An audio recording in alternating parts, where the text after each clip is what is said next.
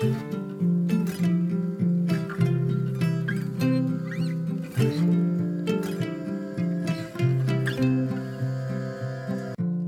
och välkommen till For Health med Anna Sparre!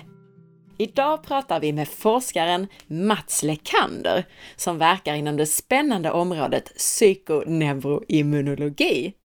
Han är forskaren som studerar samverkan mellan hjärnan och immunsystemet och hur beteendet påverkar det här. Spännande forskning visar på ett samspel mellan tankar, känslor, bakterier, nervceller och vita blodkroppar. Det här samspelet styr ditt beteende, till exempel om du är aktiv eller trött, utåtriktad eller drar dig undan. Och kanske till och med din syn på andra människor. Om du är nyfiken efter avsnittet så hittar du mer information på forhealth.se. Eller så kan du boka mig som föreläsare. Om du gillar det här avsnittet så blir jag jätteglad om du vill dela med dig av det på Facebook, Instagram eller till en vän. Och så önskar jag att du lämnar en recension i din podcast-app eller i iTunes. Stort tack på förhand! Mats Lekander är forskare och professor i hälsopsykologi vid Karolinska och i psykoneuroimmunologi vid Stockholms universitet. Han arbetar i skärningspunkten mellan psykologi och biomedicin och studerar samverkan mellan hjärnan och immunsystemet och hur beteendet påverkar det här. Kort sagt så kan man säga att Mats är en vetenskapsman som tar hänsyn både till fysiologiska, evolutionära och psykologiska perspektiv.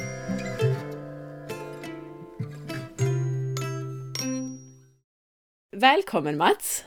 Tack! Börja med att berätta vem du är och hur det kommer sig att du har specialiserat dig på samverkan mellan hjärnan, immunsystemet och vårt beteende. Ja, jag är psykolog. Eh, jag är väl allt möjligt annat också, får jag väl påpeka.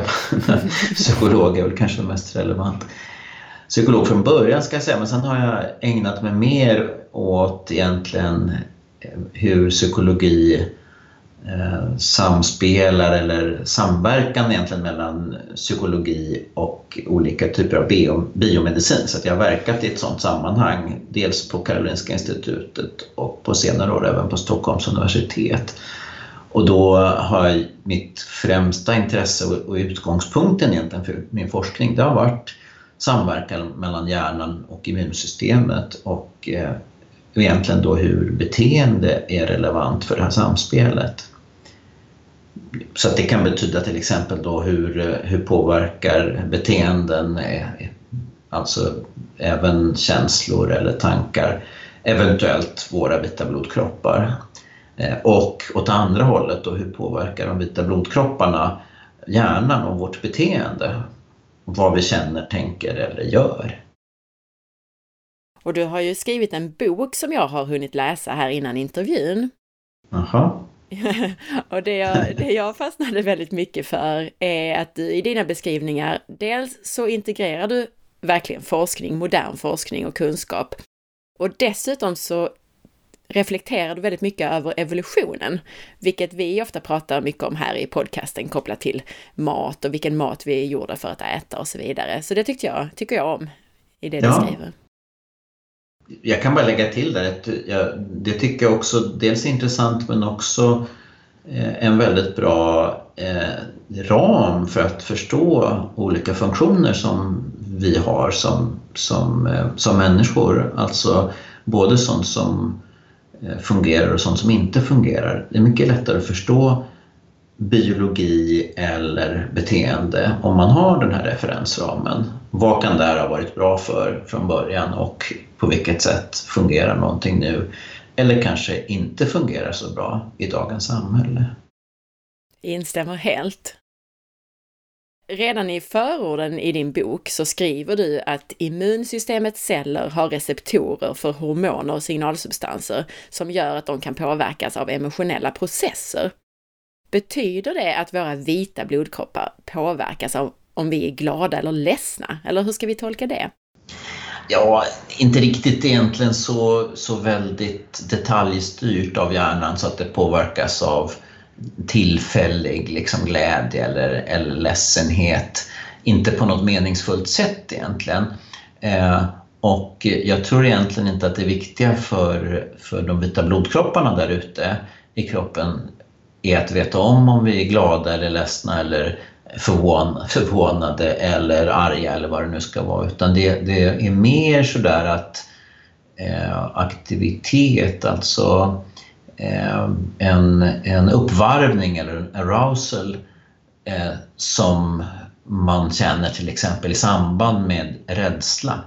Det här är viktig information. Den typen av information är jätteviktig för, för immunsystemet. Därför att då kan den känna av, även på kort varsel, alltså nu kan vi prata sekunder, minuter eh, för en sån effekt. Då kan den känna av att, att här, nu är det fara och färde, någonting här är, är ett, innebär att vi har ett hot riktat mot oss. Och då kan immunsystemet eh, dra igång en slags, en slags larmfunktion kan man säga. Så immunsystemet aktiverar sig då och är förberett på aktivitet. Det är rätt, det är rätt smart egentligen därför att då, om säg att man har en eh, Säg att man har, känner just rädsla eh, därför att man upplever ett hot. Då är ju sannolikheten, eh, sannolikheten större att vi drabbas av någonting som gör att vi blir skadade eller, eh, och eller infekterade. Alltså hotet skulle kunna leda till en skada och då är det bra om immunsystemet redan är förberett på aktivitet. Just Så där har vi, då har vi liksom en koppling mellan den yttre världen och den inre världen som är ganska fiffig. Verkligen. Om vi blir bitna av ett lejon eller så, så är vi förberedda. Precis, exakt. Eller, eller något annat som hotar oss, vad det nu kan vara. En, en chef, eller jag på säga. Det kanske inte leder till fysisk belastning på samma sätt, eller fara. Men jag tror att den där tanken, så, så på det sättet så påverkar det, eh, eh påverkar, känner immunsystemet av eh, emotioner. Men inte på det sättet att man ska oroa sig om man tycker att nu när jag har varit ledsen här i tre veckor eller haft en depression, nu kommer dessutom immunsystemet att, att ha känt av det och bli skadat. Så att inte, inte på den nivån riktigt. Nej, men då är det alltså framförallt det här stresssystemet med stresshormoner som adrenalin och kortisol. Det är framförallt den kopplingen som vi har till immunsystemet via våra känslor. Ja, det är väl det som är mest eh, tydligt också. Alltså det som inte är jättespecifikt för en särskild emotion.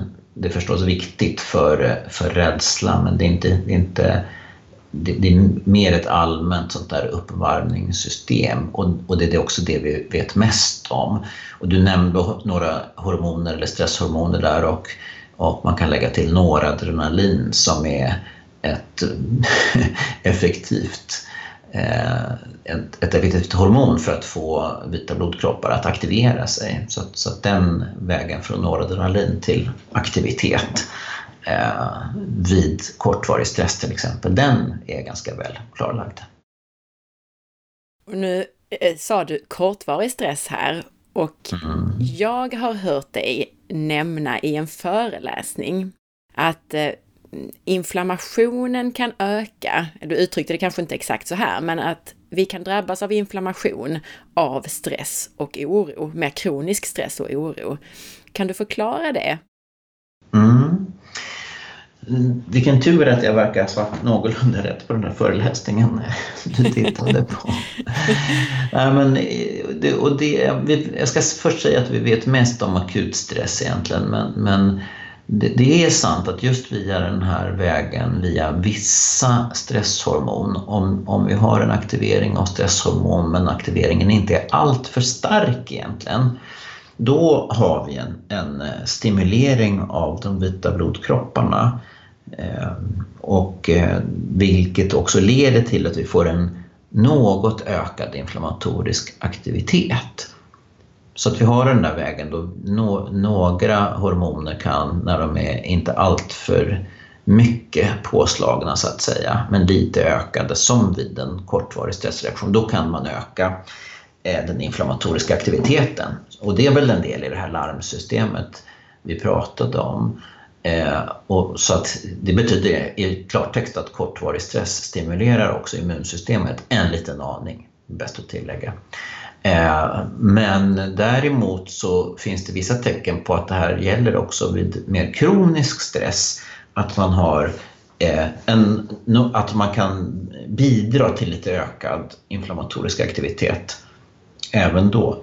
Där, där vet vi lite mindre så att man ska vara lite försiktig med att, att säga någonting med allt för stor övertygelse kring detta. Men, men visst tycks det vara så även vid långvarig stress.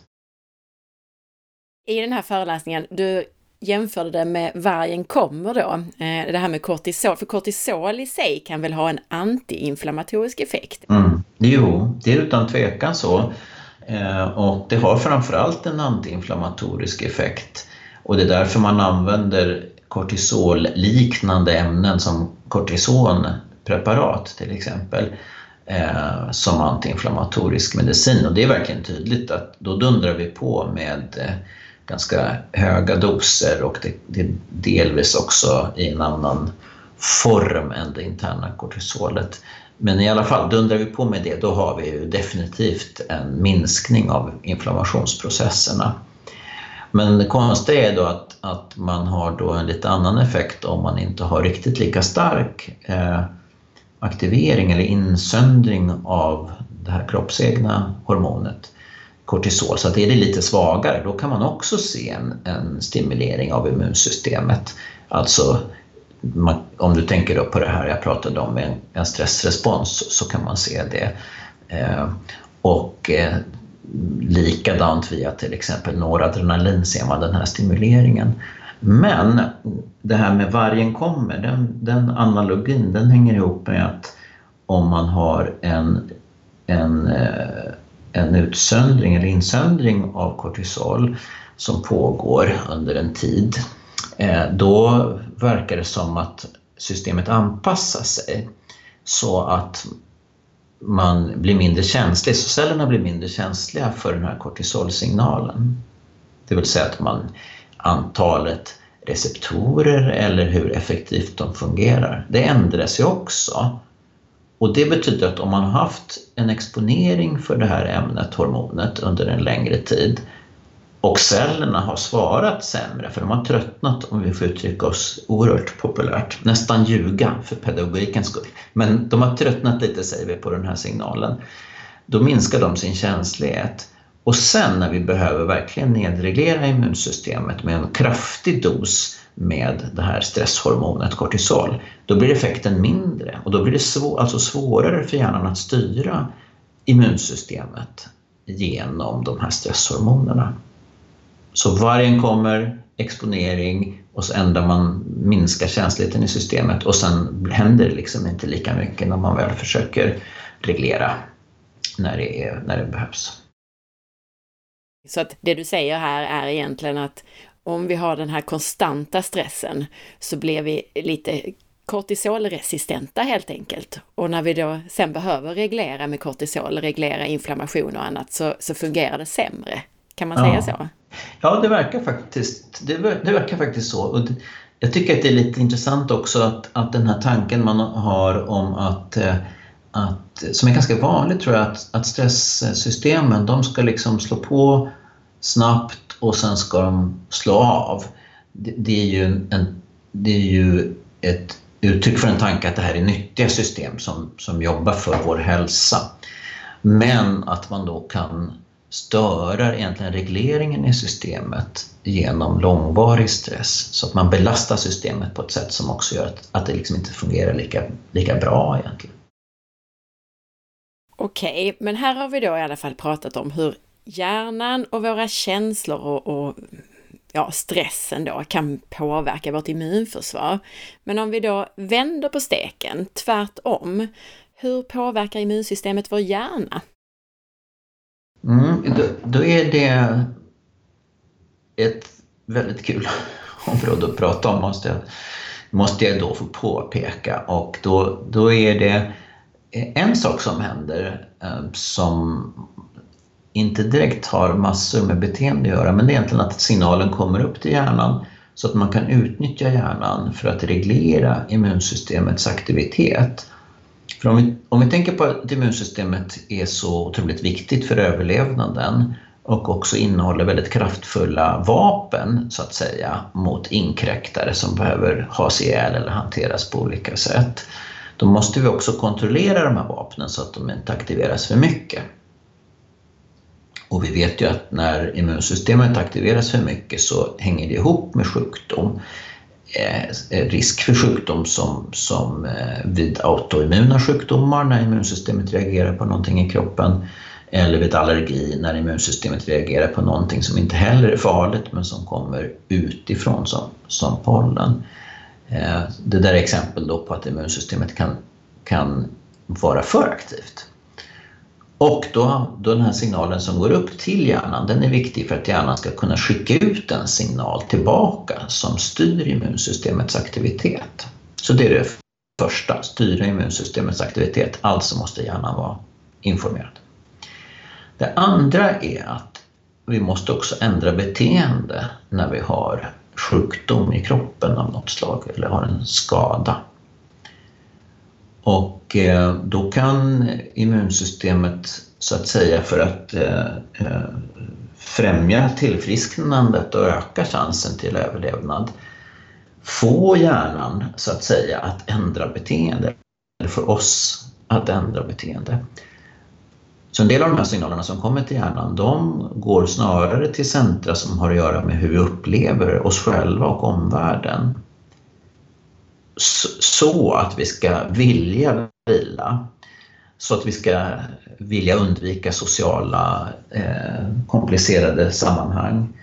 Eh, så att vi ska tycka att det gör ont och att tycka att saker och ting är obehagliga. Så att vi ska inte vara hungriga så att vi alltså inte sticker ut och jagar mat när vi egentligen behöver vila. Så att det här är ett sätt för, för immunsystemet att ta hjälp av beteendet i kampen mot i första hand bakterier och eh, virus och liknande parasiter. Häftigt. Ja, det är det. Jag tror att man ska tänka på det så här att, att eh, om man tänker just ur ett utvecklingsperspektiv, då eh, vet vi att eh, infektion har varit ett sånt otroligt stort hot mot överlevnad för, ja, för levande organismer generellt sett. Infektion, jättestort hot. Och alltså måste man, alltså har organismerna tjänat på om de kan använda beteende för att minska risken med infektioner. Och då har det främjat överlevnad och att man sprider de generna som har, har styrt den här effekten. Så eh, rekrytera helt enkelt alla, eh, Eh, alla delar i ett något slags immunologiskt totalförsvar. Eh, då, då, måste civilförsvaret komma in här genom att ändra beteende så att man sparar energi till exempel som kan användas till immunsystemet. För att ta ett konkret exempel då, så finns det ju en koppling mellan inflammation och depression. Kan du beskriva den? Ja, det kan jag göra. För att vi, vi tror ju att den här effekten när man påverkar hjärnan, den har i grunden funnits där för att skydda oss från infektion. Men sen har det visat sig att många andra ohälsotillstånd som egentligen inte har direkt med infektion att göra, som till exempel depression, eh, och förresten de flesta av dagens vanliga mer eh, kroppsliga somatiska sjukdomar, de är också relaterade till inflammation. Inte jättemycket utan någon slags låggradig eh, aktivering av immunsystemet. Och vad det gäller depression så är det så att man då nu ser att man har inflammatorisk aktivering, alltså vissa inflammationsämnen som är lite högre hos många men inte alla med depression. Det, det, där jobbar man med att förstå om, om inflammation är inblandat i, i liksom orsaken eller i hur kraftfull depressionen är. Och det eh, och det, egentligen kom man in på det spåret för att man upptäckte att om man aktiverade immunsystemet hos en person eller man såg att en person som fick en infektion eh, då betedde den sig lite grann som en person med depression. Det vill säga blev mer ledsen och eh, inåtvänd och ändrade kroppshållning och fick sömnförändringar eh, och aptitförändringar och så vidare. Och då, och då uppstod tanken, att det kanske finns någonting, det kanske finns en roll eh, för inflammation i att förstå en egentlig depression, alltså det vi, vad vi, det vi dagligt tal kallar för depression.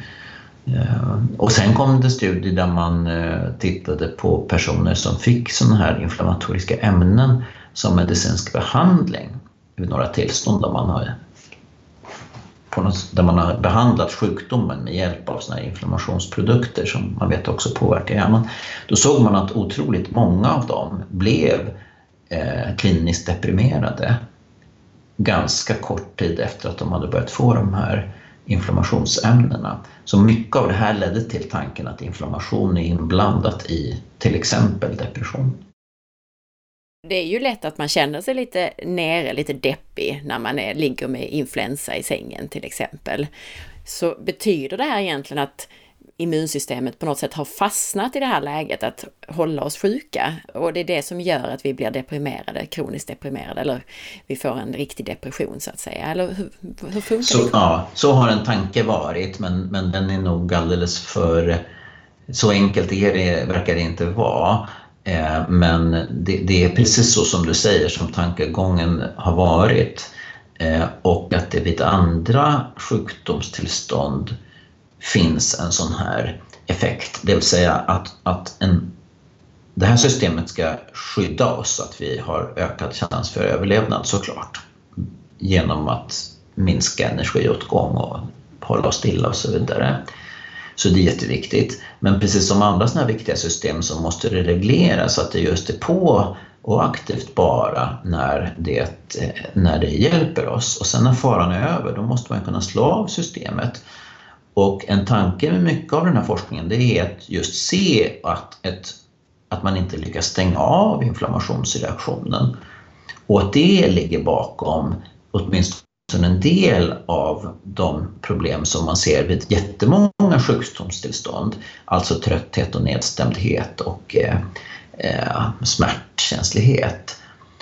Så att så har tanken varit där vid depression också. Och även om det verkar vara lite för enkelt därför att alla, alla deprimerade har inte inflammatorisk aktivering och ger man antiinflammatoriska läkemedel så hjälper man en del patienter men, in, men inte alla. Så det är väl det, tankegången har varit så vid depression men det verkar vara eh, som vanligt egentligen en mer komplex historia än man hoppas att det ska vara när man börjar forska om det. Så en av orsakerna kan vara det här med inflammation och felreglering av immunsystemet? Ja, ja det, skulle, jag skulle, det skulle jag tro faktiskt att man kan säga. En av, en av orsakerna till och med baserat på det här att när man ger läkemedel i form av inflammationsämnen så blir så många kliniskt deprimerade. Eh, men eh, man kan också se en av mekanismerna antagligen, om du förstår vad jag menar. Så att har vi en orsak, var nu den ligger, så kanske en del av en del av de symptom man upplever kan ha med inflammation att göra. Det är, det är inte allt, det är inte allt, men det är lite grann. Hjärnan påverkar alltså immunsystemet och immunsystemet påverkar hjärnan. Men sen har vi ett tredje scenario i det här då och det är ju att mikroorganismerna, alltså bakterierna till exempel i vår kropp, påverkar mm. vår hjärna och vårt beteende. Berätta mm. om det. Mm. Det där tycker jag också är lite omvälvande att tänka på för att jag tycker att i och med att vi har lärt oss mer om hjärnan så har vi vant oss vid att tänka på den som en slags eh, superreglerfaktor, någon slags eh, eh mästare att reglera kroppen och beteendet och så vidare. Det är den ju såklart också, men då har vi nästan slutat att tänka på hur kroppsliga processer påverkar hjärnan eller beteendet. Därför att det ligger ju till exempel i det här totalimmunförsvarets eh, eh, intresse att få oss att ändra beteende. Då måste man kunna liksom ta över eh, eh, styrningen av, av beteendet. Och då är det ju våra egna vita blodkroppar som är aktiva. Men sen finns det ytterligare agenter ute i kroppen Eh, och det är ju olika typer av mikroorganismer som egentligen bara koloniserar tarmen eller finns på olika ställen, många olika ställen i kroppen. Och de kan ju också ha ett intresse av att påverka beteendet och alltså hjärnan. Så att ytterligare en faktor i det där då, det är ju att vi har till exempel parasiter som kan vilja styra beteendet. Det är ju riktigt fascinerande eftersom vi kan, det kan ur, ur parasitens perspektiv vara effektivt Eh, att vi till exempel har diarré eller nyser eller, eller blir arga eller någonting annat. Därför att det kan underlätta att den här parasiten sprids till exempel om man då nyser eller har diarré, då, kan man, då åker ju den här parasiten ut i omgivningen igen från kroppen och kan hitta en ny miljö att vara i. Eh, och om man, som det här exemplet med ilska som verkar föreligga vid rabies, då är viruset så att säga intresserat av att spridas och det kan göras via saliv så att, att om ett värddjur blir aggressivt så ökar chansen att viruset då kan kila över till en annan, en annan värld om den nuvarande världen biter nästa värld så att säga. Och det finns så, från djurvärlden finns det ju så otroligt konstiga exempel på den här styrningen.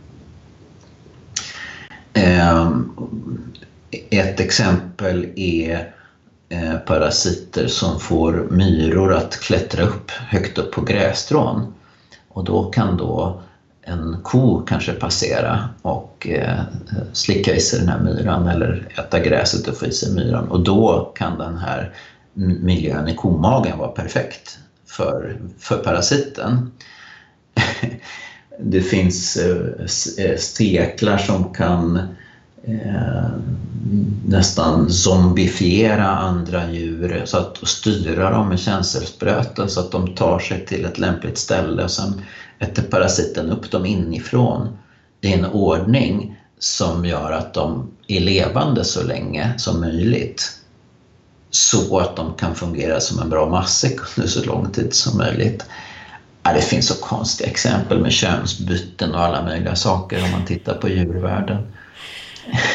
Jättehäftigt verkligen. Men ja, ja, det är verkligen konstigt. Det där med, med diarréer tänkte jag ju annars, alltså jag förstår ju att det finns ju faktiskt ett syfte att det sprider sjukdomen och sprider då ja. bakterierna. Men annars ja. har jag ju tänkt att det är i vårt eget syfte är det ju också bra att kunna få ut så mycket som möjligt av, av de här bakterierna. Ja, det har du ju alldeles rätt i. Så det kan ju vara flera gener än generna i den parasiten som kan känna på det. Det är ju ingen tvekan om det. Och våra förklaringar om vem som tjänar på det, det är ju, det är ju hur vi försöker förstå de här funktionerna. Det, det är ju en slags kvalificerade, jag ska inte säga gissningar, men det är ett slags antaganden och att förklara data man ser. Så det har du alldeles rätt i. Det är viktigt att påpeka. Sen finns det också då, eh, som nu börjar bli väldigt populärt att forska om och inte minst kanske ännu mer populärt att skriva om hur eh, bakteriekulturer Eh, i kroppen påverkar beteendet också på olika sätt. Mikrobiota, mikrobiomet då, som, som finns där som också kan, kan kunna påverka beteendet. Ett sista exempel om, om det där som jag tycker också är så konstigt eh, och det är också då det är inte studerat hos människan men hos djur och då kan man se att en viss typ av eh, sån här eh, trikotillomani heter det väl på, på, hos människor, att man drar i hårstrån och drar loss håret från sig själv. Eh, ett liknande beteende hos djur det kan vara att de putsar sig så himla mycket så att de tappar håret och blir alldeles nakna när de har putsat sig. Och då har man sett att en viss typ av immunceller kan antingen, som är muterade då, kan antingen driva ett sånt där beteende eller om man sen transplanterar in andra immunceller i en råtta som du är utsatt för det här, så upphör beteendet. Eh, och det är oerhört konstigt att, att de här vita blodkropparna som eh, delvis kan ta sig upp i hjärnan, den här typen av vita blodkroppar, kan styra ett sådant beteende som att putsa sig. Det skulle ju kunna ha att göra med försvar, just putsning av pälsen är ju ett sätt att försvara sig mot, mot eh, att hålla rent så att säga. Men, men det är en spekulation såklart. Wow, det skulle vara intressant om man kunde förklara alla sina sådana här egenheter som att man biter på naglarna eller drar sig i håret eller sådär med ja, skylla på, på bakterierna i tarmen till exempel. Ja men precis, det, det vore ju väldigt intressant att förlägga all... Eh, det blir intressant rättsligt också om vi, om vi skyller våra handlingar på olika värde, eller olika parasiter i olika. Du omnämner ett område som du är specialist inom som kallas för psykoneuroimmunologi. Jättesmaskigt mm. ord. Vad är det egentligen? Ja, men det är ju så roligt därför att det är ju då det här ämnet eh, som handlar just om det som vi har pratat om egentligen. Det handlar om immunsystem och eh, det handlar om hjärnfunktion och beteende. Eh, alltså psykologi, eh, neurovetenskap och immunologi. Så att, eh, och det kan ju låta som att man, att man drar till med olika del eh, vad ska man säga, spe, specialområden som man försöker lite tvångsmässigt att få ihop. Men egentligen är det tvärtom därför att det är ju alldeles uppenbart att de här systemen är inte avskilda från varandra i, i människan eller i ett djur. Det är ju olika funktioner som ska göra saker i kroppen för att, att främja överlevnad och fortplantning och sånt där. Och, och sen har vi delat upp det då i immunsystem och till exempel hormonsystem som också är inblandat i det här. Men, men de där gränserna är i själva verket väldigt svår, svåra att dra. Så att i psykoneuroimmunologin, då försöker man då lägga ihop de här sakerna och studera det på ett, ett sant tvärvetenskapligt sätt. Och sen då förstås se vad beteende har för, för roll i, i samverkan mellan de här mer fysiologiska systemen. En sak som du redan har kommit in på som då är väldigt relevant för det här är ju just sjukdomsbeteendet. Ja. Sjukdomsbeteendet karaktäriseras bland annat av att vi drar oss undan och vi känner oss trötta. Ja. Du nämnde lite grann kring det, men just ur ett evolutionärt perspektiv, vad har det för huvudfunktion, just det här beteendet? Jo, men det verkar vara just att, att skydda mot, mot infektionen, alltså att kunna bli fri från en infektion genom att ha ett ändrat beteende. Då kallar vi det för sjukdoms, en sjukdomsrespons eller att man har ett sjukdomsbeteende. Och beteende i det här fallet det inbegriper både tankar och känslor och att man rör sig på olika sätt, alltså beter sig eh, på det sättet. Och eh, grundfunktionen verkar vara den här med helt enkelt med att immunsystemets ögon så att säga ute i kroppen de kan ju upptäcka små faror och när de upptäcker de här små farorna som, som till exempel bakterier eh, eller så, då bör och man då, eh, alltså immunsystemets ögon upptäcker infektion i kroppen och då bör man rekrytera hjärnan av flera anledningar och ändra beteende. Och om man ändrar beteende på det sättet att man minskar energiåtgången, då är det lättare att att eh, få feber till exempel. Feber drar jättemycket energi för kroppen. Men om man håller sig still och fryser, då spar man ju på energi och försöker hålla sig så varm som möjligt. Och då är det så att många, men inte alla, smittämnen förökar sig sämre när man har en högre kroppstemperatur och vissa immunprocesser är effektivare vid en högre kroppstemperatur. Så att eftersom kostnaden för ökad temperaturen i kroppen är så hög, alltså för ämnesomsättningen, så tar man beteendet till hjälp. Och då sparar man energi och då ökar man chanserna till friskna från infektionen. Och då minskar man ju risken att smitta också bara genom att man, man håller sig på sin kant och ligger stilla. Man är inte ute och träffar andra. Nej, precis. Och det, och det, de egna generna skulle ju strunta eh, blankt i om någon annan blev smittad som man inte var släkt med.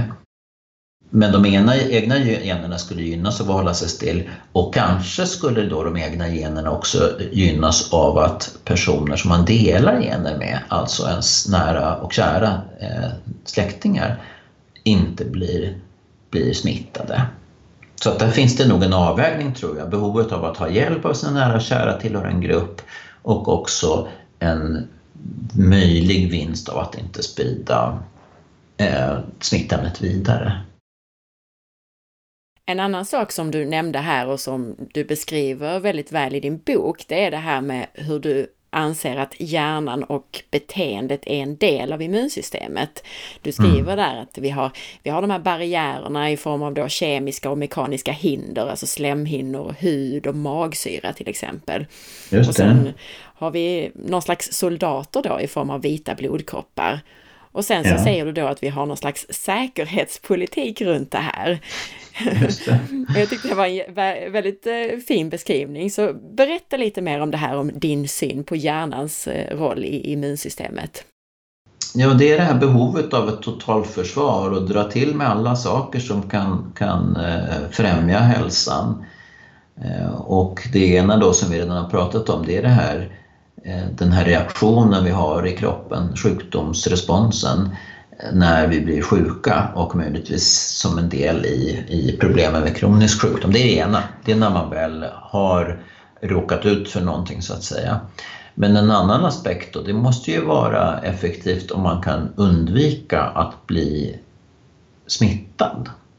Det är ju en annan slags säkerhetspolitik i det där då. Och då är det lite nyare forskning som man inte vet riktigt, man vet inte riktigt lika mycket om de funktionerna som det här med hur man reagerar när man blir sjuk. Men dock vet man, tycker jag, skapligt mycket ändå. Och det tyder helt enkelt på att vi har ett system som letar efter ytliga tecken på att det skulle kunna föreligga infektion eller annan typ av sjukdom i omgivningen. Och när man kan misstänka det så driver det ett lite så här obehag, en obehaglig reaktion, lite så här avsmakskänsla eller äckelkänsla. Och att man undviker eh, en person om det är just en person som råkar ut för den här misstanken. Så att ett effektivt och ofta säkert socialt orättvist system det är helt enkelt att leta efter ytterligare tecken på ohälsa i omgivningen. Och så sent som idag faktiskt så läste jag på SVTs vetenskapssidor om eh, forskning där du var involverad också och hur vi med lukt och syn och andra sinnen då kan upptäcka sjukdom hos andra människor. Kan du berätta lite om det här? Ja, det gör jag gärna. Det tycker jag också är ett väldigt skojigt forskningsområde och intressant. Och där är det ju egentligen så, som så många andra områden, att, att man har studerat djur först och sett att de då har eh, till exempel en eh, jättefin förmåga ibland att via lukten känna igen sjukdom hos andra individer, ja eller hos människor förresten. Eh, om det är sjukdom hos andra individer då kan det vara så att vissa individer i en grupp har fått en smitta av något slag och alltså har ett aktiverat immunsystem och då kan man se att andra till exempel råttor kan känna att de här vissa är sjuka på lukten och då undviker de, om man förenklar det lite grann, de här individerna. Men man har också sett djur som är ganska välkänt nu för tiden att, att eh, vissa djurarter som hundar kan känna igen eh, till exempel en bakterieinfektion som ställer till bekymmer på sjukhus till exempel då, som orsakar diarréer och sådär. Det kan hundar känna igen ganska väl på lukten, antingen av en människa eller om de luktar eh, på ett avföringsprov. Eh, och det finns ju också exempel på hundar som kan varna för till exempel eh, sockernivåer eh, vid, så att diabetes, personer med diabetes kan få hjälp av en hund. Och likaså exempel, även om det inte är använt så är riktigt etablerat, att kunna känna igen tidiga stadier av, av tumörsjukdomar som lungcancer till exempel. Så att där, från djur finns det en massa forskning om det här med hur djur gör för att hålla sig själva friska. Ja, och sen så har man då lite då på senare tid börjat plocka över det till människa. Och där är vi aktiva också då i de nätverk som jag ingår i och gör ganska mycket forskning om det.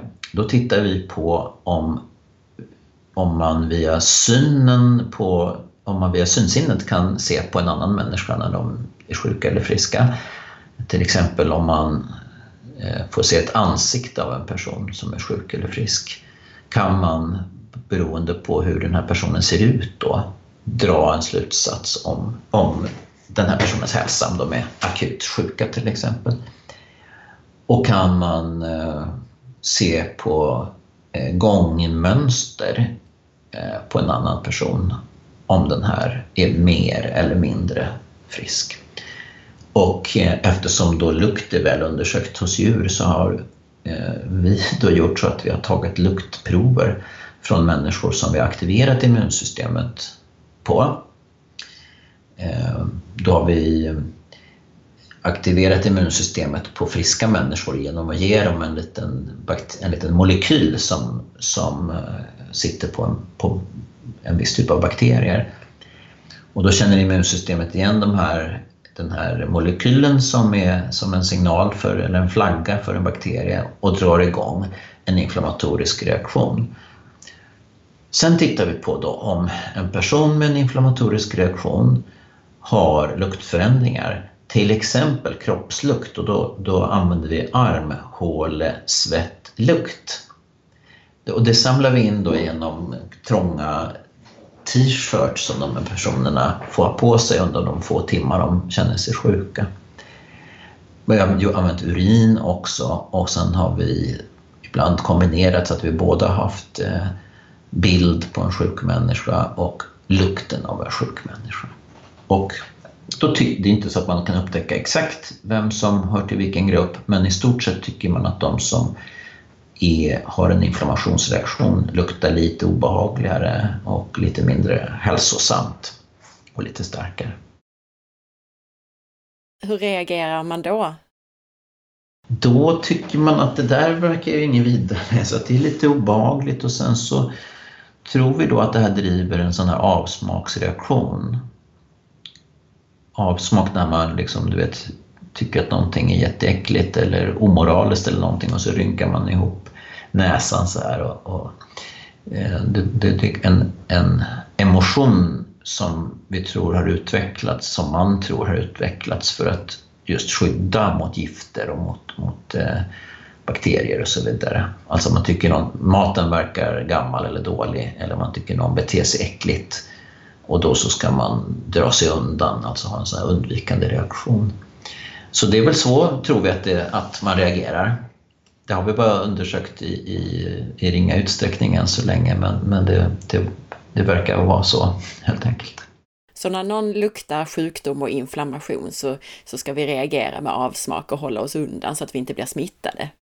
Ja, och då kan man fråga sig vad spelar det för roll i dagens samhälle? Det vet vi inte riktigt, men, men eh, dels är det ju intressant i sig att eh, vi är ganska har ett ganska bra luktsinne faktiskt människor, mycket bättre än vad vi egentligen tror för att känna igen den här typen av faktorer. Och då kan vi tänka oss att, att man har haft en sån här viktig funktion för att känna igen tidig inflammation, infektion genom att känna av en inflammationsreaktion hos en människa. Och då kanske det här lever kvar men kanske, eh, kanske inte har så väldigt stor betydelse när vi har deodorant och skyddande kläder och så vidare på oss. Men å andra sidan så kan det ju vara så att vi blandar ihop det här med till exempel om vi säger att vi har ett sånt överkänsligt system för att eh, det har varit så viktigt att undvika smitta under revolutionens gång. Då är det här systemet eh, känsligt hos de flesta så att vi dra lite förhastade slutsatser om människor som ser främmande ut till exempel, då kan det finnas en anledning att tro att de här har en annan bakterieflora till exempel och att man ska akta sig för dem. Ja, och det var faktiskt eh, min nästa fråga här, alltså att du Aha. förklarar just de här, ur ett evolutionärt perspektiv eller ett psykoneuroimmunologiskt perspektiv. Ja. Främlingsfientlighet var en av sakerna jag skulle vilja att du reflekterar kring och förklara. Mm.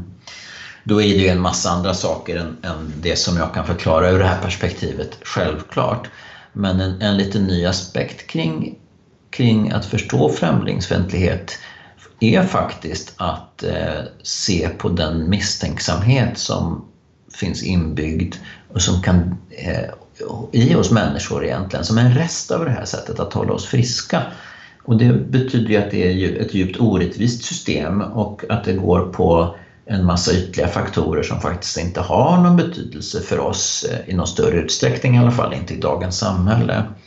Eh, men att ur ett evolutionärt perspektiv då har det varit viktigt att inte missa någon som kanske är, är sjuk eller kanske skulle kunna ha en så främmande bakterieflora att det skulle vara eh, ohälsosamt för oss att komma för nära. Alltså finns det en överkänslighet i systemet och som kanske då är en del, det är precis som med andra saker vi har pratat om så tror jag få tror att det här är allting, men det är någonting som kan liksom eh, elda lite på den här brasan av skäl till att eh, uppfatta personer från andra grupper som, som mindre attraktiva till exempel. Eller att man ska akta sig för dem. Eh, ett, ett, bi, ett bidrag från det här systemet kan man antagligen se. Kan man se det som att ju längre bort från oss de kommer, om personer är från en helt annan världsdel och ser helt annorlunda ut jämfört med oss själva, ju större chans är det att de har en totalt annan bakterieflora och bär på kanske infektioner som inte vi är vana vid. Och därför så bör vi akta oss för dem, tycker vårt evolutionära system.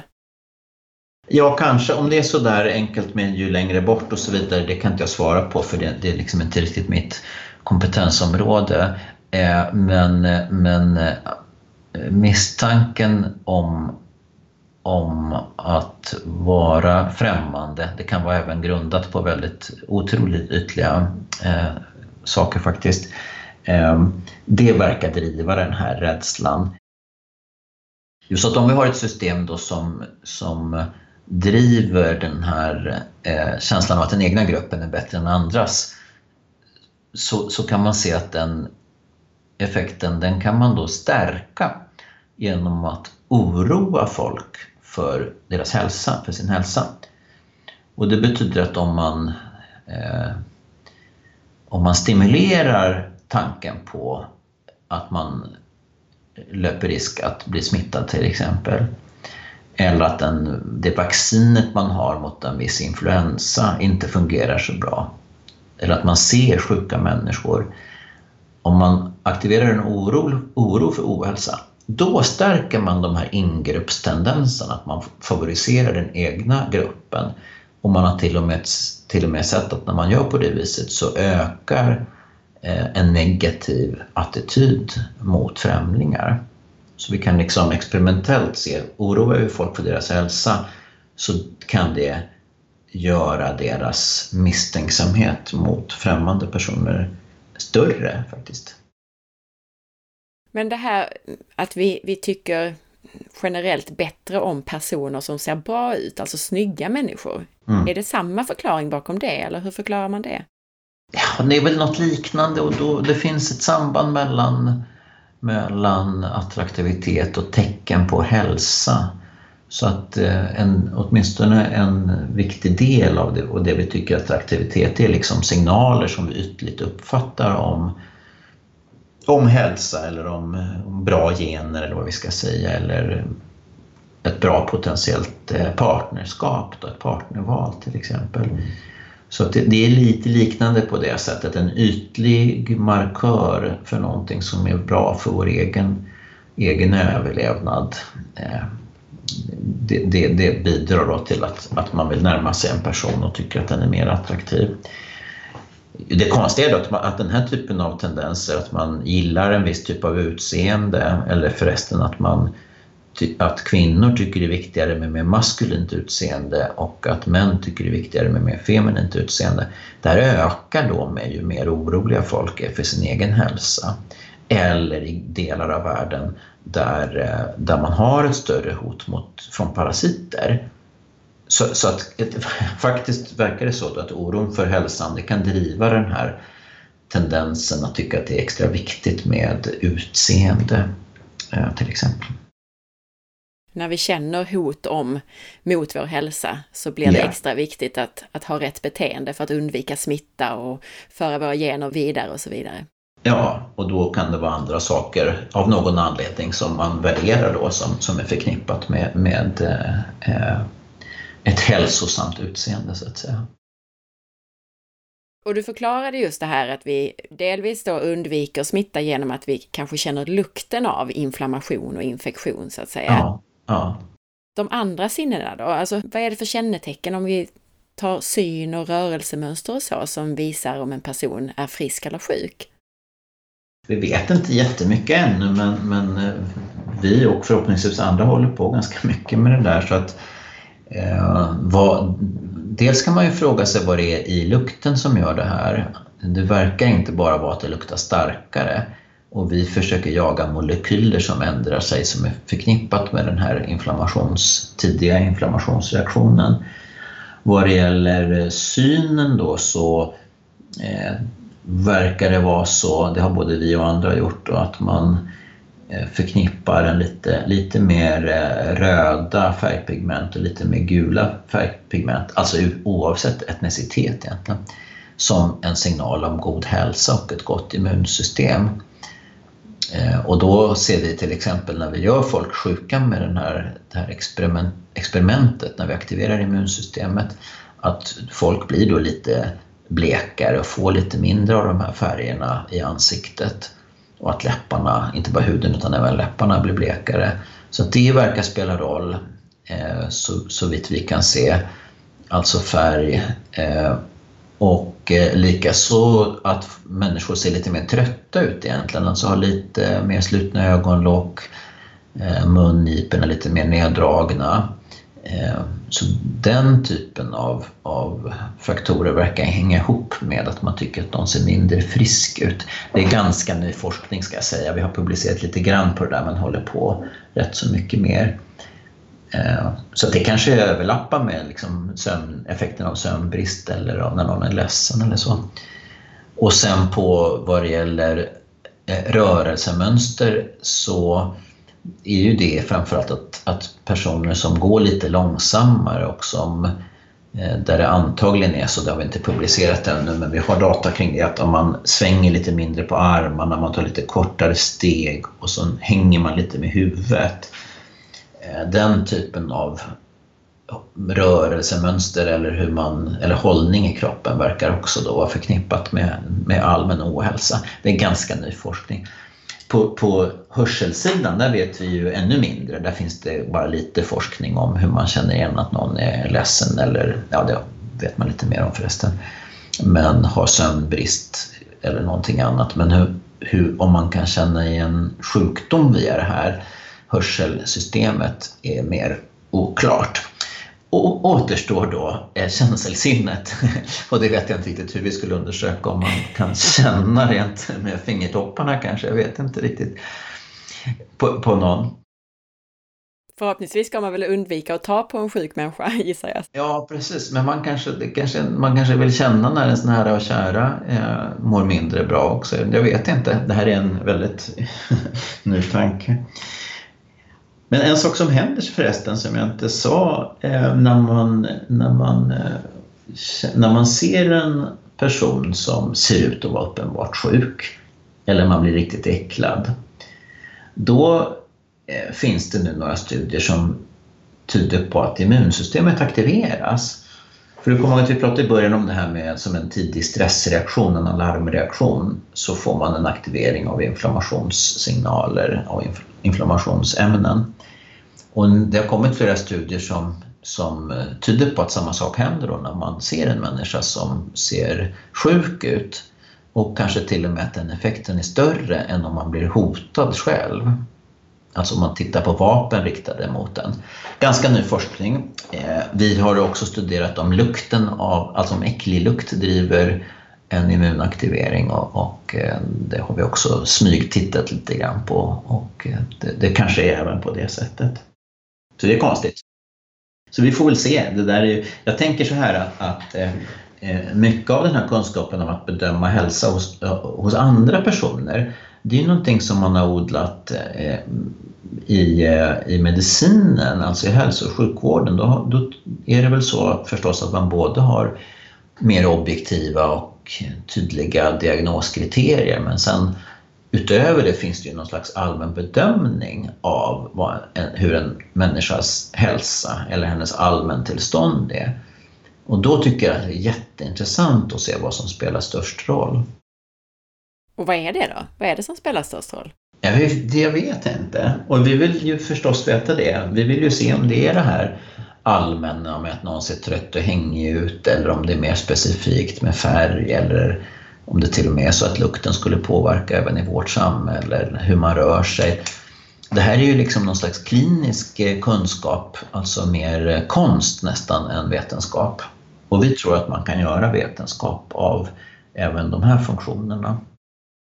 Det är ju intressant för när man studerar mer traditionell läkarkonst till exempel, alltså vi tittar på Indien och Kina och så vidare, då använder de ju väldigt mycket att man tittar på huden, man känner på pulsen och sådana här saker. Ja. Så att man använder sinnena på ett helt annat sätt när man gör en diagnos. Ja, och även i, i västerländsk eller mer västerländsk medicin om man kan säga så, så har man ju använt sinnena mer förut. Alltså med att smaka på urin eller, eller känna på lukt till exempel av en, av en eh, patient för att ställa diagnos. Så det finns den där traditionen där också men jag tror att, jag tror att mycket av det här, eh, den subjektiva aspekten, den, den, den lever lite sitt eget liv och har inte studerats så, så hemskt mycket. Precis. I din bok så skriver du också att hjärnan gissar sig till hur kroppen mår baserat på olika signaler, alltså att den gör någon slags bedömning eller beräkning. Mm. Kan du förklara vad du menar med det? Ja, det kan jag verkligen göra, eh, tror jag. Och det är egentligen baserat på att vi vet ungefär hur hjärnan eh, gör bedömningar av, av verkligheten. Alltså om man tänker på hur hjärnan förstår hur ett objekt är format till exempel genom att titta på det, hur det ser ut. Om vi använder synen som exempel först. Då vet vi ganska mycket om den processen, det vill säga att hjärnan har olika delar som analyserar eh, olika saker, till exempel form eller avstånd eller rörelse eller färg och sådär. Och så bygger man ihop det här till en, ett, ett antagande, ett rimligt antagande om vad det är man ser. Eh, så att i hela upplevelsen av omvärlden så finns det en konstruktion för att man ska förstå vad det är för någonting och varför det är viktigt och så vidare. Det vet vi ganska mycket om för syn och, och även hörsel till exempel. Och eh, då måste det rimligtvis vara så att man även förstår det kroppsliga tillståndet via en konstruktionsprocess. Det betyder inte att det bara är gissning och gissningen brukar stämma. Men, men hjärnan vet inte otroligt mycket om det kroppsliga tillståndet utan går på en slags signaler som det sen får försöka bilda sin uppfattning om. Det där kan man då studera på olika sätt så att man kan utsätta kroppen eller hjärnan eller vad vi ska säga för olika typer av, av illusioner Eh, så att man uppfattar kroppen som annorlunda än vad den egentligen är. Eh, vi kan se liknande fenomen vid placeboreaktioner eller vid eh, hjärnskador där, folk, där människor tar miste på hur kroppen ser ut eller till och med vilken del av kroppen som är ens egen eller kanske tillhör någon annan. Ja, det finns ganska många sådana exempel som visar att vi faktiskt, att hjärnan måste på något sätt bilda sig en uppfattning så att säga om, om kroppen. Och jag tänkte på just det här att man till exempel efter en amputation, man kan till exempel känna smärta i en kroppsdel som inte finns längre. Ja. Har det med det här att göra? Ja, det kan man faktiskt säga att det gör. Det, det visar på samma princip att, att så här att eh, precis som det vi ser inte är en, en direkt avspegling av verkligheten så är det en konstruktion där vi försöker använda information för att förstå verkligheten. Och då är det det här med eh, eh, fantomlämsupplevelser efter amputation till exempel. Det är ett av många bevis, skulle jag nästan våga säga, på att motsvarande principer gäller för hur vi uppfattar kroppen. Det måste vara så av flera olika skäl, men vi kan använda eh, till exempel de här fantomlämsupplevelserna för att visa att, att, att hjärnan tar miste och eh, gör en slags bedömning av kroppens tillstånd. Och alltså kan man få eh, uppleva smärta eller spänning eller kyla eller värme eller någonting i en kroppsdel som inte finns. Så hjärnan lägger ett pussel av olika signaler som den tar in egentligen och, och sen gör den en bedömning? Ja. Då nämnde du placebo. Berätta lite, alltså vad händer egentligen i kroppen när vi upplever en placeboeffekt? Ja, det är ju Eh, egentligen också ganska många mekanismer som kan verka för en placeboeffekt som vi förstår det här, eller systemen snarare idag.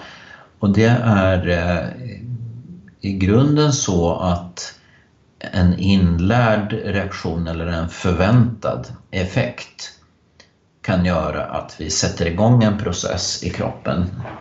Eh, till exempel när vi förväntar oss smärtlindring eller har vant oss vid att få smärtlindring när vi tar en viss typ av tablett. Så att vi utlöser den här i förtid egentligen eller utan att det här ämnet egentligen är, eh, finns där. Så att eh, förväntansprocessen, eh, att starta saker i, i god tid, att använda Eh, betingning, alltså att man associerar en viss typ av tablett eller en person med vit rock kanske med att man blir friskare. Det här sätter igång en del processer i kroppen då som kan vara, verka till vår fördel. Så att förväntan eller inlärning gör att man har en, en aktivering av smärthämmande system i hjärnan som gör att vi känner mindre smärta.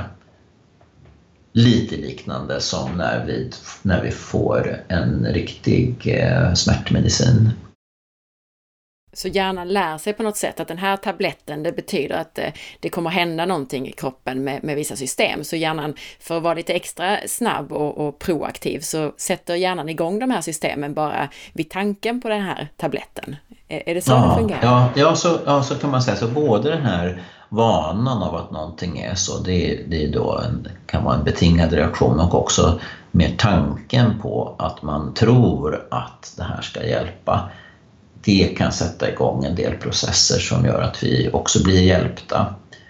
Och det kan antingen vara att vi eh, mår lite bättre generellt sett eller så kan det ibland vara specifika Eh, system i kroppen som påverkas vid en placeboreaktion. Alltså med specifika här menar jag att man, att man direkt har en effekt på en viss typ av smärthämmande ämnen i kroppen inte bara att man mår lite bättre överhuvudtaget utan att man ibland faktiskt ser effekter just på enskilda hormoner eller neurotransmittorer. Så det finns liksom en hel arsenal för detta för, för placebo-responser som hjärnan förfogar över.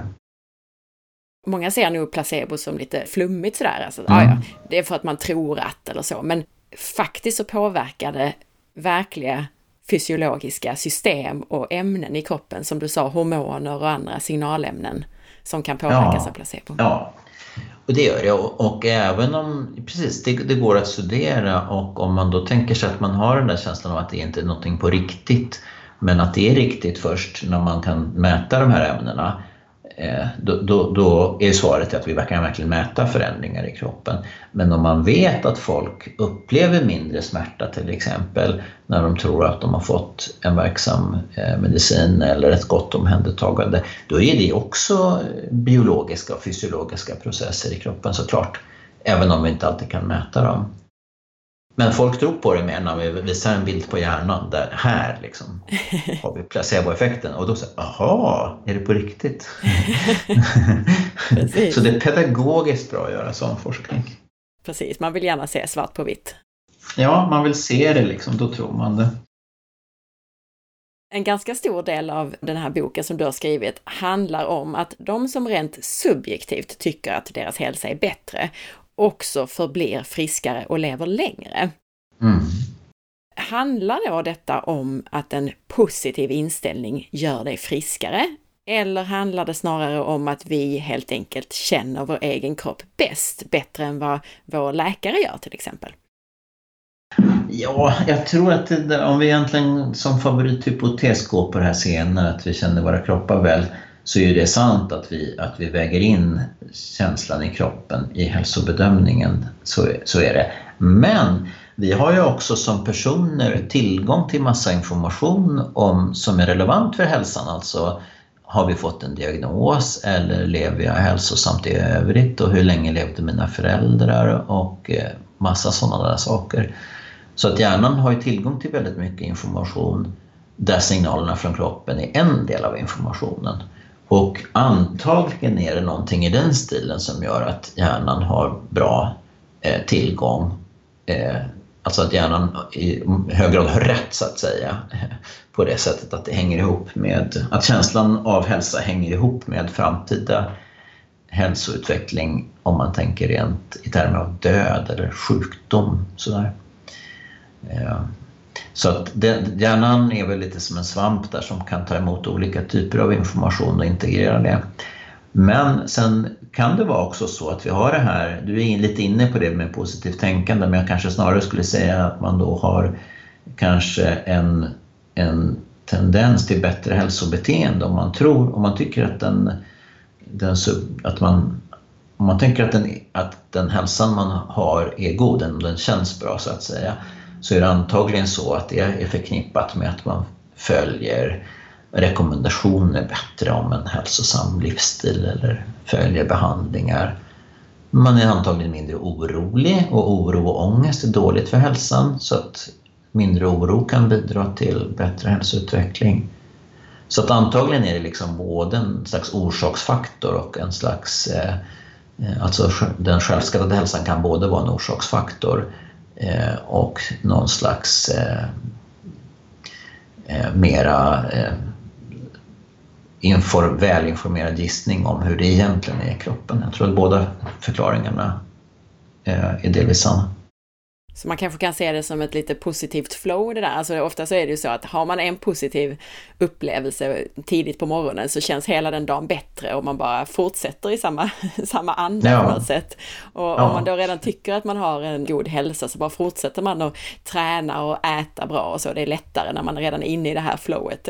kan man säga det så? Ja, antagligen är det så. Och, och det kan man ju bara betona att vi egentligen inte vet varför det är på det här sättet. Utan det finns bra forskning om sambandet mellan självskattad hälsa och framtida hälsoutveckling. Där finns det mycket och väldigt bra forskning som är väldigt fascinerande eftersom just den subjektiva hälsoupplevelsen ofta är den starkaste eh, prediktorn för, eh, för dödlighet inom en viss tid. Så det är verkligen superfascinerande. Men egentligen vilken liksom väg det här går, varför det finns en koppling till dödlighet, det vet vi egentligen ganska lite om.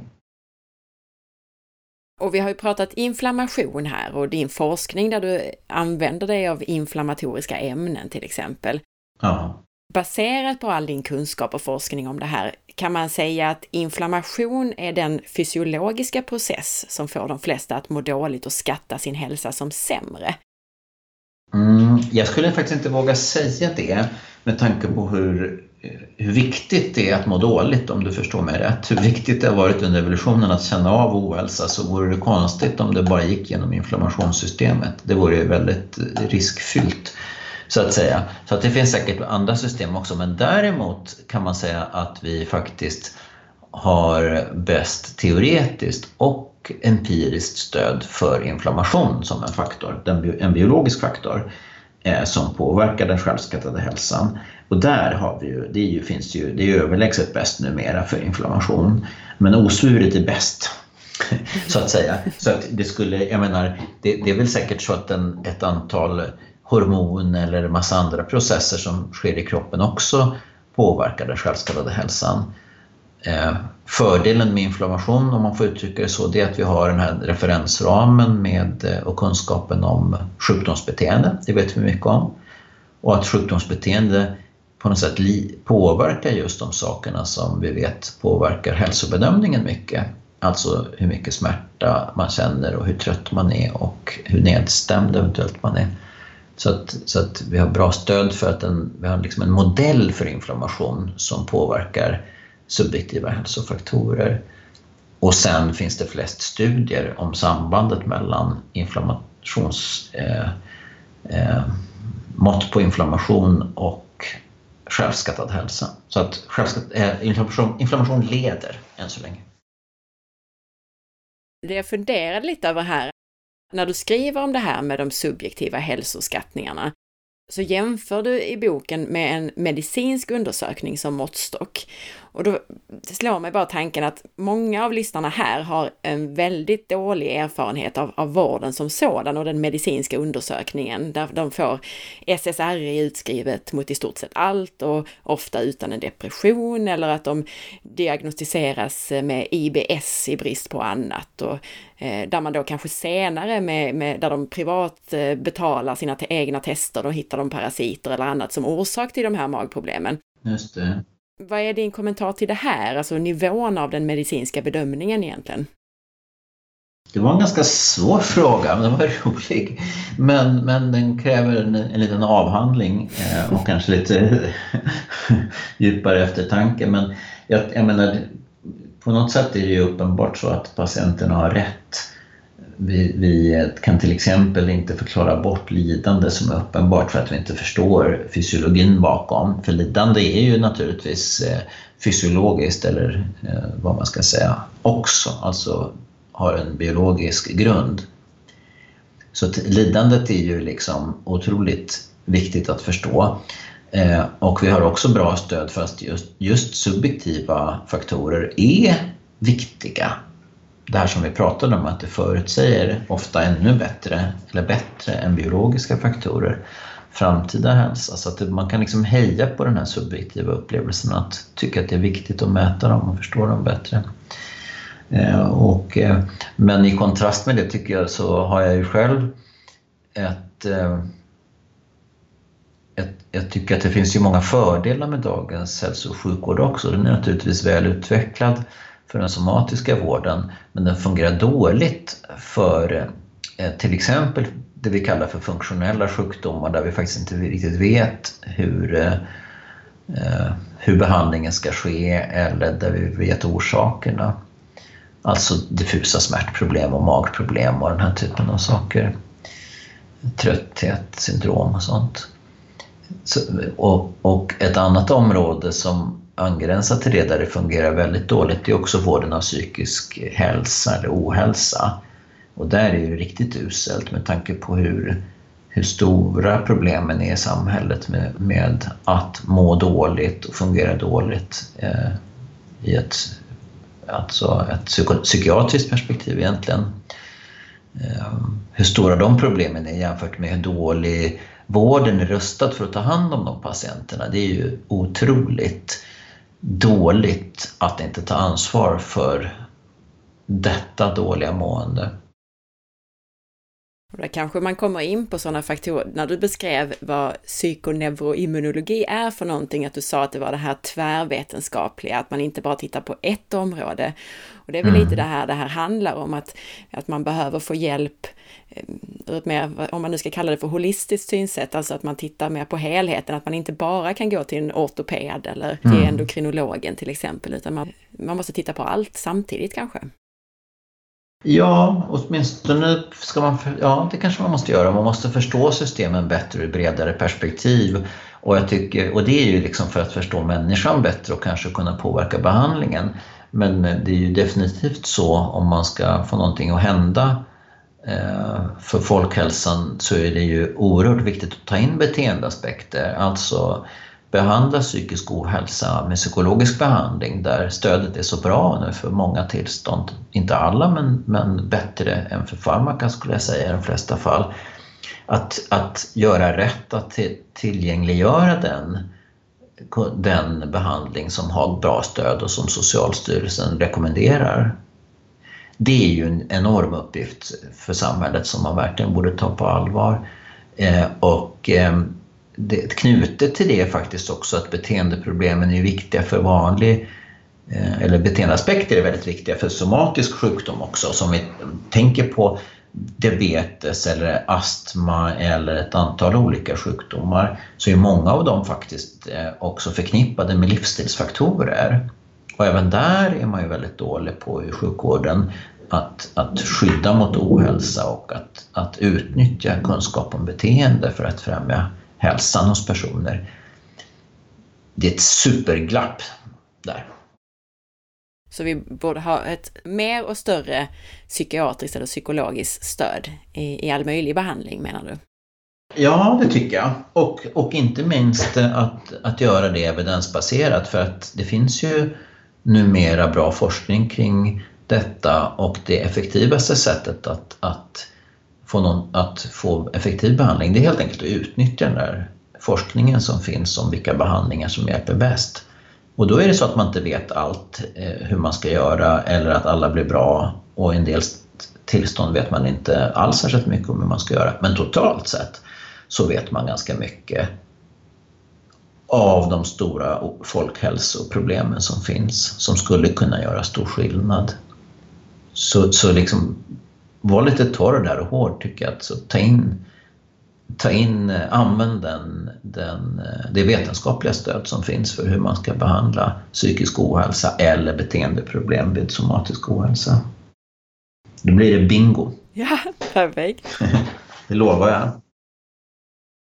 Du skriver i din bok om hur samhället kan vara ett problem i hur våra hjärnor bedömer vår hälsa och styr våra beteende. Går det att kortfattat förklara vad det här är för problem som samhället vi lever i skapar? Jo, men en, en, en viktig sak då för att förstå samhällets påverkan på hälsa eller ohälsa det är om vi då tänker på att hjärnan måste tolka kroppen. Då betyder det att man också försöker förklara fenomen som man känner i kroppen utifrån hur samhället för tillfället förklarar en viss typ av ohälsa. Så att ett, ett bra sådant exempel tycker jag är just trötthet eller stressrelaterad trötthet. För där har man förklarat det på så olika sätt genom eh, i de senaste eh, årtiondena och egentligen århundradena. Och då tycks det som att personernas upplevelse, åtminstone beskrivning av symptomen, de ändras i förhållande till sam hur samhället förklarar en viss typ av ohälsa. Så att när, om vi tänker oss en situation där vi har en känsla av att inte vara frisk, en upplevelse av trötthet och så vidare, så påverkas antagligen vad vi gör med den känslan och hur vi, för, hur vi förklarar den känslan av samhällets sätt att se på hälsa och ohälsa. Så om samhället skulle tycka att trötthet var ett sunt tecken så skulle vi känna oss friskare då? Med trötthet i kroppen. Är det så man kan se det? Ja, ja, kanske lite grann. Nu är trötthet förstås en viktig signal om att man inte ska göra någonting och, och jag har svårt att tro att om vi nu måste göra, vara aktiva så är det väl svårare generellt sett att göra det här med trötthet i kroppen. Då tar det emot och vi kommer ändå inte känna oss så friska även om samhället sa att det var okej. Okay. Men på ett lite mer, eh, om vi tänker på det på ett lite annat sätt så tror jag att, att definitionen av trötthet och upplevelsen av trötthet, den kommer ändra sig beroende på samhällsförklaring och hur farligt man tror att det är med trötthet. Och här finns det historiska exempel då där förklaringen av trötthet ändras över tid och där personer upplever det annorlunda. Och jag gissar att, och ett annat exempel tror jag är smärta, att, att hur man förväntar sig att smärta ska upplevas eller hur farligt det är Eh, det kommer att påverkas av samhällets syn. Så att ju samhällets syn på smärta och trötthet och så vidare kommer påverka i hur hög grad vi tycker att det är okej att i närvaro av de här obehagliga upplevelserna leva våra vanliga liv. Det tror jag. Går det att förenklat säga att ju värre vi tror att ett visst symptom är, eh, ur ett samhällsperspektiv då, om vi har blivit itutade via media och samhället att det är farligt att ha ont och vara trött och så vidare, desto sämre uppskattar vi vår hälsa och desto sämre mår vi så att säga. Ja, jag tror det. Det är kanske lite förenklat men, men jag tror att det ligger någonting i det där. Själva utvärderingen av symptomen det baseras ju på eh, vad jag själv tror och vad jag har lärt mig och det påverkas i sin tur av, av samhället. Men om vi då vänder på steken och ställer 10 000 kronors frågan här då, kan man tänka sig frisk? Jag, och du, du, det låter ju som att du vill ha ett ja och nej-svar på den frågan. då, då väljer jag att svara nej. Och sen gör jag ett tillägg. Och det är att naturligtvis, alltså tankar, känslor och eh, tankar om vi tänker hur man kan driva ångest eller ohälsosamma beteenden och sånt där från tankar så är ju det en del av hälsan. WHOs definition av hälsa är otroligt bred och inkluderar sociala aspekter till exempel. Så att man kan ju tänka sig sjuk, det skulle jag gärna vilja säga, men problemet med att, att säga att man kan tänka sig frisk det är att man inte riktigt vet hur, hur folk ska göra. Och nu vet jag att vi, vi behöver avsluta här snart, så att en sista övergripande fråga här då, lite mer konkret för lyssnarna. Alltså hur kan vi göra för att öka våra chanser att både må bra och att hålla oss friska i längden?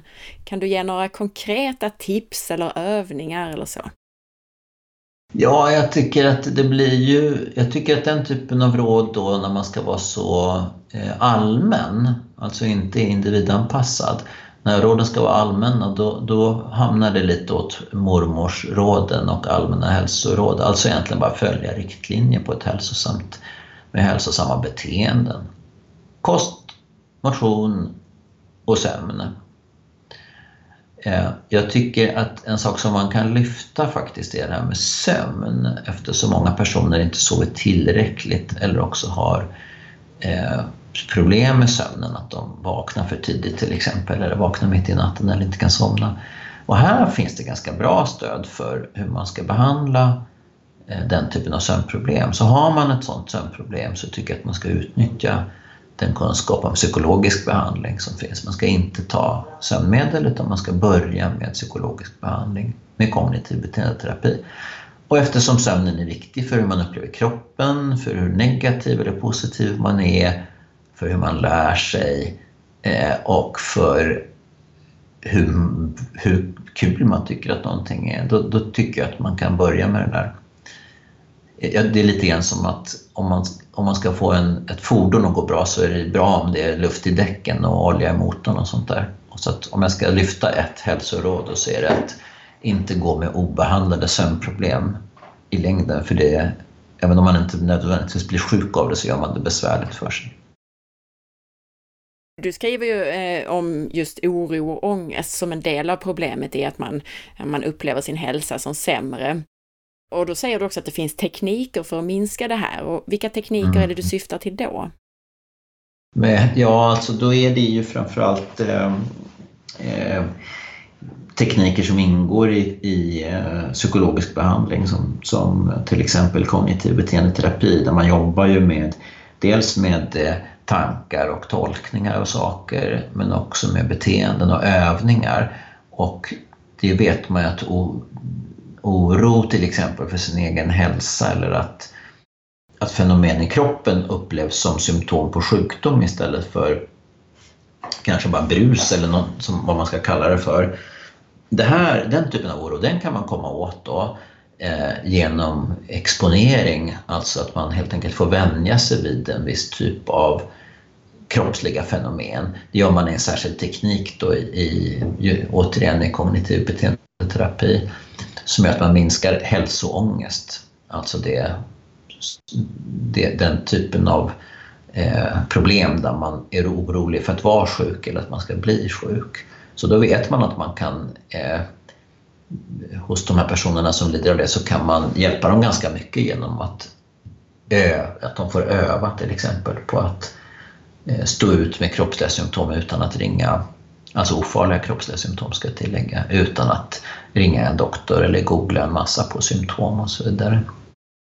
Kanske kan de användas då i den allmänna befolkningen också, det är lite mindre undersökt men sannolikt är det så. Så att man skulle kunna göra någonting själv på egen hand redan innan man har fått psykologisk hjälp? Ja, det tror jag och då, nu är det mest en gissning som gör att jag säger att det är så, för det verkar rimligt. Men man kan vara lite bättre med att gissa och det är ju att vi faktiskt vet att att självhjälpsbehandlingar, faktiskt som vi har testat, även självhjälpsbehandling vid hypokondri, alltså det här hälsoångest som jag pratar om, kan också hjälpa. Då är det ju på egen hand innan man söker åtminstone en behandlare. Men i bokform eller läst form så kan man eh, själv behandla eh, inte bara sömnproblem utan till exempel hälsoångest verkar det som. Så det kan man göra. Ja. Ja, så de som känner igen sig i det här, att man har ja. lite ökad ångest och oro, de ska ja. försöka utsätta sig för det och ska vi säga, uthärda symptomen och känna efter ja. att de inte är så farliga. Ja. de ska våga göra det om de förstås har rimligt god anledning att tro att de, eh, Eh, alltså att de är, om de är undersökta eh, för att utesluta en vanlig sjukdom, man har eh, rimliga skäl att tro att, det här är, att undersökningen är rätt. Då då ska man inte ägna sig för mycket åt, åt oro kring kroppsliga symptom utan vänja sig vid dem. Och då blir folk, då, då får folk lägre nivåer av sån här hälsoångest över tid. Och då skattar de sin hälsa som bättre och så lever de friskare och längre, i genomsnitt i alla fall. Ja, förhoppningsvis. Faktum är att vi har testat, inte det sista, men om de skattar sin hälsa som bättre. Det har vi precis publicerat en studie om. Där folk tar ett påtagligt skutt uppåt till det bättre i självskattad hälsa efter behandling mot hälsoångest. Ehm, så att då mår de bättre och får bättre självskattad hälsa. Så att det återstår väl att se om de lever längre också, men de, vem vet. De känner, sig, de känner sig i alla fall friskare. Det är ingen tvekan om det faktiskt. Tusen tack för all den här informationen. Tack själv. Om det nu är så då att lyssnarna vill veta mer om dig, vad gör de då? Var kan de ta vägen? Då är det väl framförallt boken Ditt inre liv, krafter som styr din hälsa, eh, som man tittar i och eh, kom ut 2017 på förlaget Fri Tanke. Det finns ju kontaktuppgifter och så och lite information om verksamhet på Stockholms universitets hemsida respektive Karolinska institutets hemsida. Så där finns det ju sidor kring mig. Där finns det lite mer information men inte massor än så länge. Som sagt, tusen tack Mats! Jätteintressant var det här och jag är jätteglad att du tog dig tid att vara med och förklara alla de här häftiga sambanden. Tack, det var väldigt roligt. Tack för att du lyssnade idag! Om du vill ha fler sådana här intervjuer, gå in i iTunes eller i din app på mobilen och lämna din recension. Och glöm inte att tipsa andra om podden. Dela avsnittet med en länk på Facebook, i din Facebookgrupp till exempel. Veckans recension i iTunes är från Filippism som skriver Så mycket bra och intressant information! Jag har lyssnat på massor av hälsopodcasts, både utländska och svenska, och Anna är bäst. Hon tar upp intressanta ämnen, är kunnig och påläst och intervjuar intressanta gäster på ett sätt så att alla kan förstå. Hon tar olika hälsoproblem och frågeställningar med grund i aktuell forskning och förklarar tydligt hur allt hänger ihop i kroppen. Mat, motion, sömn, hormoner och mycket mer. Podden har inspirerat mig mycket till ett ännu hälsosammare liv. Rekommenderas varmt! Tusen tack! Missa nu inte att följa med på facebook.com forhealth.se och på Instagram via asparre. Vi hörs snart igen. Ha en riktigt bra dag och ta hand om dig. Hej då!